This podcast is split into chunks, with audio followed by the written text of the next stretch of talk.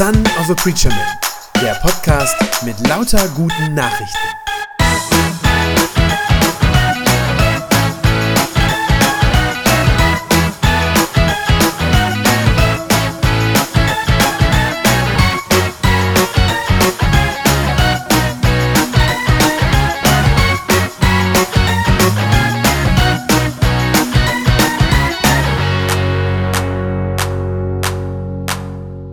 Ihr Lieben, ich freue mich wieder hier zu sein.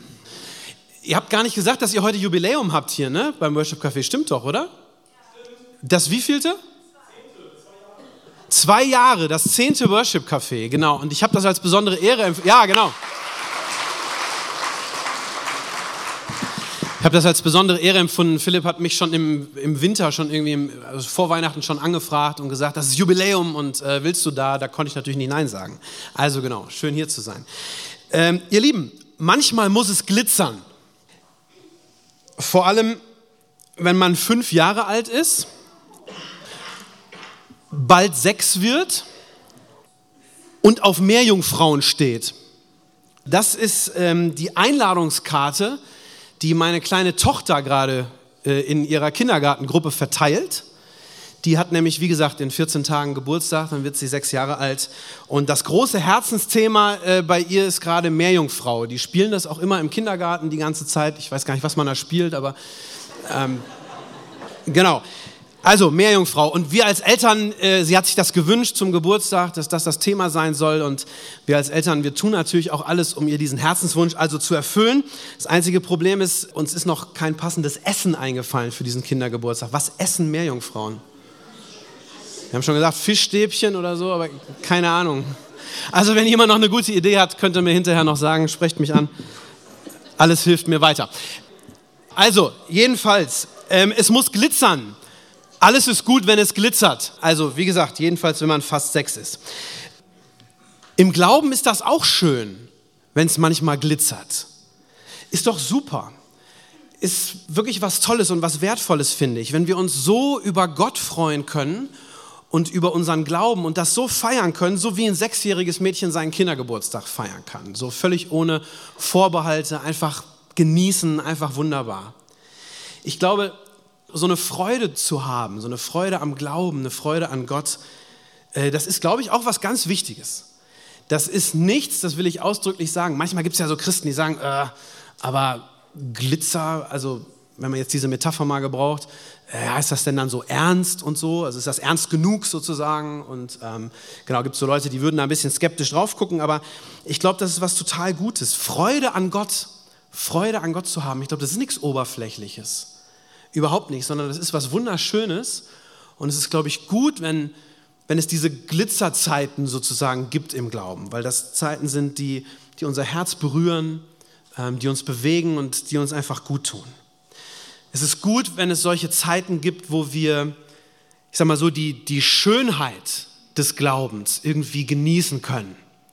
Gottes Schönheit feiern können. Das, was so toll ist an ihm, was so wunderbar ist. Das, was unser Herz so aufblühen lässt, wenn wir an ihn denken. Äh, als ich das letzte Mal hier war, wie gesagt, letzten Sommer, ähm, da habe ich ja über das Thema Schönheit gesprochen. Und ich habe damals schon gesagt, dass also die Tatsache, dass es überhaupt schöne Dinge gibt, dass etwas schön ist, das ist was Göttliches. Also allein das hat Gott schon in diese Welt hineingelegt. Ähm, und gleichzeitig hat er diese Sehnsucht nach Schönheit in uns hineingelegt. Also dass wir gerne schöne Dinge ja, haben, gerne danach, danach suchen, uns danach sehnen. Also Schönheit ist nichts Oberflächliches. Und auch Freude, auch Glück ist nichts Oberflächliches. Das sind alles Dinge, die von Gott kommen und die gut sind. Wertvolle Dinge, die gut sind. Für mich ist tatsächlich, wenn wir jetzt auf den Glauben gucken, in meinem Glauben, für mich ist wirklich guter Lobpreis, ist oft so ein Glitzermoment sozusagen, so ein Glitzermoment im Glauben. Wenn die Musik einen so richtig trägt und wenn man so, ja, in der Musik, in den Klängen, auch in den Texten natürlich, wenn man da drin so versinken kann. Also für mich ist das was was ganz Wunderbares. Ich gehe da richtig drin auf und mich persönlich macht das glücklich, wenn ich das so kann, mich da so reinfallen lassen kann in die Musik. Ich finde es ist genial, es ist echt was Besonderes, es ist ein Privileg, von der Liebe Gottes zu singen, in den Liedern davon zu hören, ihn zu loben, auch mal überschwänglich, so richtig zu feiern, dass Gott gut ist. Mir ist immer wichtig zu betonen, das ist nichts Modernes. Wird ja manchmal so gesagt, ja, Lobpreise, so eine Welle oder so oder so eine Mode oder sowas. Das stimmt überhaupt nicht. Die Bibel ist echt voll davon. Die Bibel ist voll von Lobpreis, wo Menschen das ausdrücken, wie glücklich sie über Gott sind und wie bewegt und wie angerührt sie von der Liebe Gottes sind, von seiner Barmherzigkeit. Also, das ist was Gutes, ist sogar was Biblisches sogar. Und ich glaube, wir brauchen das auch als Menschen. Wir brauchen diese, ich nenne sie mal Glitzermomente, diese Höhenflüge im Glauben, Höhepunkte mit Gott. Also Zeiten, die uns berühren, die uns glücklich machen und die sich einprägen in unser Herz. Wie gesagt, für mich ist das oft im Lobpreis, deshalb komme ich auch so gerne hierher.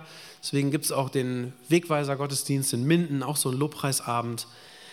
Ich bin gerne hier, ich bin gerne in so einem Lobpreis, weil es hier für mich glitzert. Das tut der Seele gut. Aber natürlich ist Glitzer nicht alles. Ist ja klar. Das wisst ihr auch. Meerjungfrauen gibt es ja auch eigentlich gar nicht. Weiß auch jeder, sogar meine sechsjährige Tochter. Also im Ernst, das Leben ist halt nicht immer so. Es glitzert nicht immer. Auch unser Glaube nicht. Das wäre auch komisch, es geht auch nicht. Es gibt nicht nur Höhepunkte, nicht nur Höhenflüge. Dafür ist diese Welt einfach zu, ja, wie soll ich sagen, zu durchwachsen. Dafür gibt es einfach zu viele Dinge, die uns auch belasten, die uns traurig machen. Sachen, die uns das Herz schwer machen, die uns bedrücken. Manchmal, die uns vielleicht sogar manchmal verzweifeln lassen. Es gibt keinen Menschen, der nicht auch durch solche Zeiten durch muss. Durch Tiefpunkte, also Zeiten, in denen nichts glitzert. Und in solchen Zeiten hilft es dann nicht, einfach ein bisschen mehr Glitzer drüber zu streuen. Das wäre wirklich oberflächlich. Also so eine künstliche, so eine aufgesetzte Freude. So nach dem Motto, hey, wie geht's dir? Ja, alles super. Nee, stimmt aber nicht. Das wäre, glaube ich, nicht die richtige Antwort. Das bringt nichts. Ich glaube, in solchen Zeiten, wo, sag mal, im Bild gesprochen, wo die Wellen hochschlagen, wo wir mitten im Sturm stehen, wo uns der Sturm ins Gesicht steht, in solchen Zeiten, da ist was anderes viel wichtiger als der Glitzer nämlich der Fels da unten drunter. Der Fels, auf dem man stehen kann. Der Fels, der sozusagen ein echtes Fundament ist, der wirklich hält. Also gerade dann, wenn man im Leben und vielleicht ganz besonders auch im Glauben, auch mit Gott, durch harte Zeiten durch muss, durch raue Zeiten, dann muss man wissen, worauf man sich verlassen kann. Man muss wissen, was hält, was trägt, was Halt gibt. Paulus hat mal in einem Vers im Kolosserbrief, im zweiten Kapitel, da schreibt er von so einem Felsen oder von dem Felsen, schreibt er. Lese euch das vor, Kolosser 2, Vers 7. Sagt Paulus, seid in Jesus Christus verwurzelt und baut euer Leben ganz auf ihn. Bleibt fest im Glauben und lasst euch nicht von dem abbringen, was euch beigebracht wurde. Hört nicht auf zu danken für das, was Gott euch geschenkt hat. Da drin wird ganz klar, Paulus macht es ganz klar, was für Christen der Felsen ist, worauf Christen sich gründen, nämlich auf Jesus. Den haben wir ja sogar in unserem Namen drin, Jesus Christus. Das ist unser Fundament. Jesus ist dieser harte, feste, beständige Fels, auf den man sich tatsächlich verlassen kann. Auf Jesus kann man sozusagen sicher stehen, oder naja, die sitzt eher, ne? aber Darauf kann man stehen. Ich glaube, auf Jesus kann man tatsächlich sein ganzes Leben aufbauen. Und dann sagt Paulus, davon sollt ihr euch nicht abbringen lassen. Lasst euch davon nicht abbringen, von nichts. Von keinen anderen Leuten, die sich vielleicht drüber lustig machen, über euren Glauben, aber auch nicht von harten Zeiten, nicht von den Krisen, die, durch die ihr durch müsst. Lasst euch davon nicht abbringen. Dieser feste Felsen, ich glaube, der ist am Ende noch wichtiger als der Glitzer. Also auf den Glauben bezogen kann man es vielleicht so sagen, es ist wichtiger, wirklich zu wissen, was man glaubt und auch zu wissen, warum man das glaubt, was man glaubt. Das ist wichtiger, als dass man zu jeder Zeit ein gutes Bauchgefühl hat, also im Glauben, so ein gutes Glaubensgefühl. Das ist schön, wenn man das hat, aber das ist nicht so wichtig, wie diesen Felsen zu kennen. Natürlich sind Gefühle wichtig. Gefühle machen ganz viel mit uns, die machen ganz viel in uns aus, die prägen uns ganz stark. Die sind ein wesentlicher Teil von jedem Menschen, von jedem von uns, ist völlig klar. Aber das ist nicht das Entscheidende. Im Glauben sind Gefühle zwar gut und wertvoll, das habe ich schon gesagt. Und ich sage es mal so, einen, einen gefühllosen Glauben, den kann ich mir überhaupt nicht vorstellen. Wie sollte das aussehen? Äh, das können sich die Autoren der Bibel, wie gesagt, auch nicht vorstellen. Aber die Gefühle, die sind zwar gut und wertvoll, aber sie sind am Ende nicht zuverlässig. Man kann sich auf die nicht verlassen. Gefühle sind wertvoll, aber sie geben keinen Halt. Und zwar vor allem dann nicht, wenn es hart auf hart kommt. Dann ganz besonders nicht. Und darum reicht es eben nicht aus, sich vor allem in Bezug auf Gott, in Bezug auf den Glauben, sich nur auf die Bauchgefühle zu verlassen. Das reicht nicht. Unser Glaube, unser Gottvertrauen braucht einen starken Unterbau, könnte man sagen, einen Felsen, einen festen Felsen. Und zwar am besten nicht erst dann, wenn wir in die Krise kommen, sondern am besten schon vorher. Am besten schon dann, wenn es uns glaubensmäßig gut geht. Es wäre, glaube ich, nicht schlau, sich jahrelang sozusagen immer nur über den Glitzer zu freuen, wenn es einem gut geht, ta, ta, ta, alles super, und dann, wenn es irgendwann schwierig wird im Leben, dann auf einmal zu merken, huch, ich habe ja gar kein Fundament da unten drunter, da fehlt mir ja was. Das wäre unklug. Und deshalb glaube ich, ist es gut, hin und wieder mal, auch dann, wenn es einem gerade gut geht und wenn man eigentlich gerade ein gutes Gefühl mit Gott hat, eine intensive Zeit mit ihm.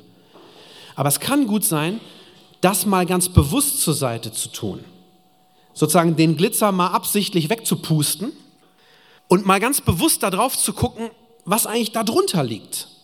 Was ist eigentlich mein Fundament? Was liegt eigentlich unten drunter?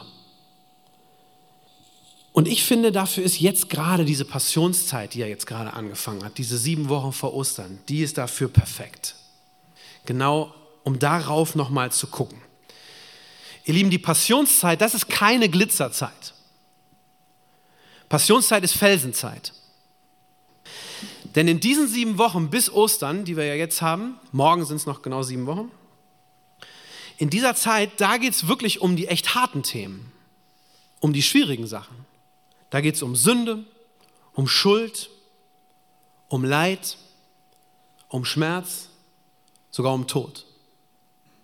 Es geht darum, in dieser Zeit nochmal zu realisieren, dass jede und jeder von uns letztlich ein gefallener Mensch ist, in den Worten der Bibel, dass wir Sünder sind, dass wir Hilfe brauchen, dass wir Gott brauchen. Es geht darum, dass wir in der Zeit nochmal ganz bewusst auch ehrlich werden vor uns selber, sozusagen nochmal in den Spiegel gucken, sagen, wer wir sind, auch merken, unser Herz ist oft genug ein böses Herz. Wir brauchen Gottes Vergebung, es ist wichtig. Es geht darum, nochmal neu sich darauf zu besinnen, nochmal zu, zu schauen, Mensch, was hat Jesus da eigentlich getan, als er so durch dieses Leid durchgegangen ist? Warum eigentlich? Meine Zeit, das war für mich. Es geht darum, da drin dann auch zu sehen und zu begreifen, wie unglaublich groß Jesu Liebe für uns ist. Dass er das gemacht hat, dass er das für uns getan hat, dass er dieses Opfer gebracht hat. Das sind so die Sachen, die man in der Passionszeit, in dieser Felsenzeit nochmal neu entdecken kann. Und das ist echt ein Fundament. In dem gleichen Kapitel, im Kolosserbrief, Kapitel 2, schreibt der Paulus ein paar Verse danach, Vers 13 und 14, da schreibt er genau davon, von diesem Fundament, von diesem Felsen. Ich lese euch die beiden Verse noch vor. Da sagt Paulus zu den Christen, einst wart ihr tot, denn ihr wart in ein Leben voller Schuld verstrickt. Aber Gott hat euch mit Christus zusammen lebendig gemacht. Er hat uns unsere ganze Schuld vergeben. Den Schuldschein, der uns belastete, den hat er für ungültig erklärt. Er hat ihn ans Kreuz genagelt und so für immer beseitigt.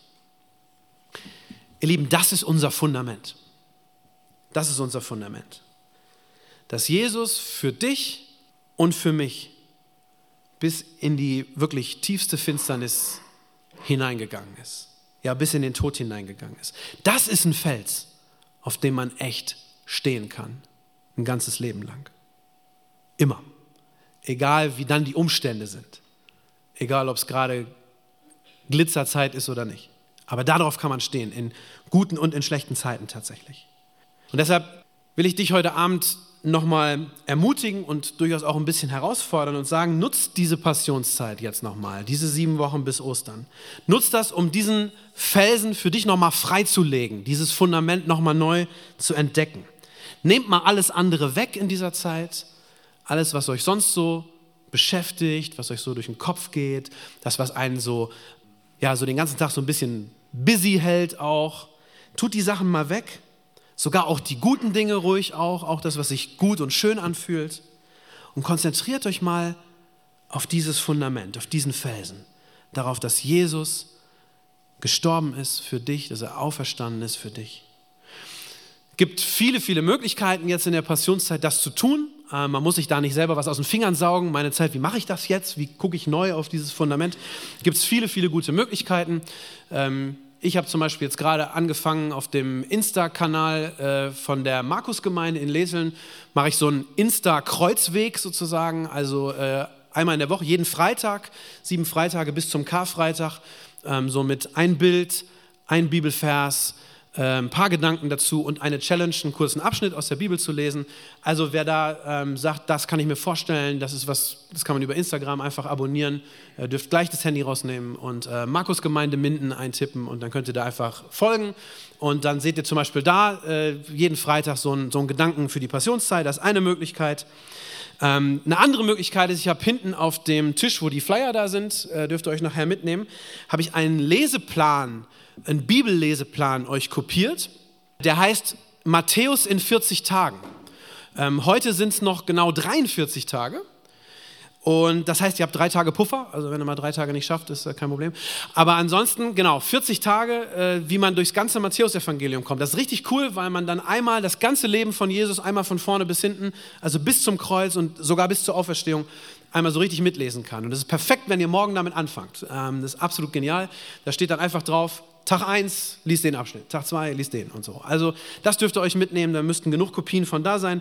Das wäre eine Möglichkeit.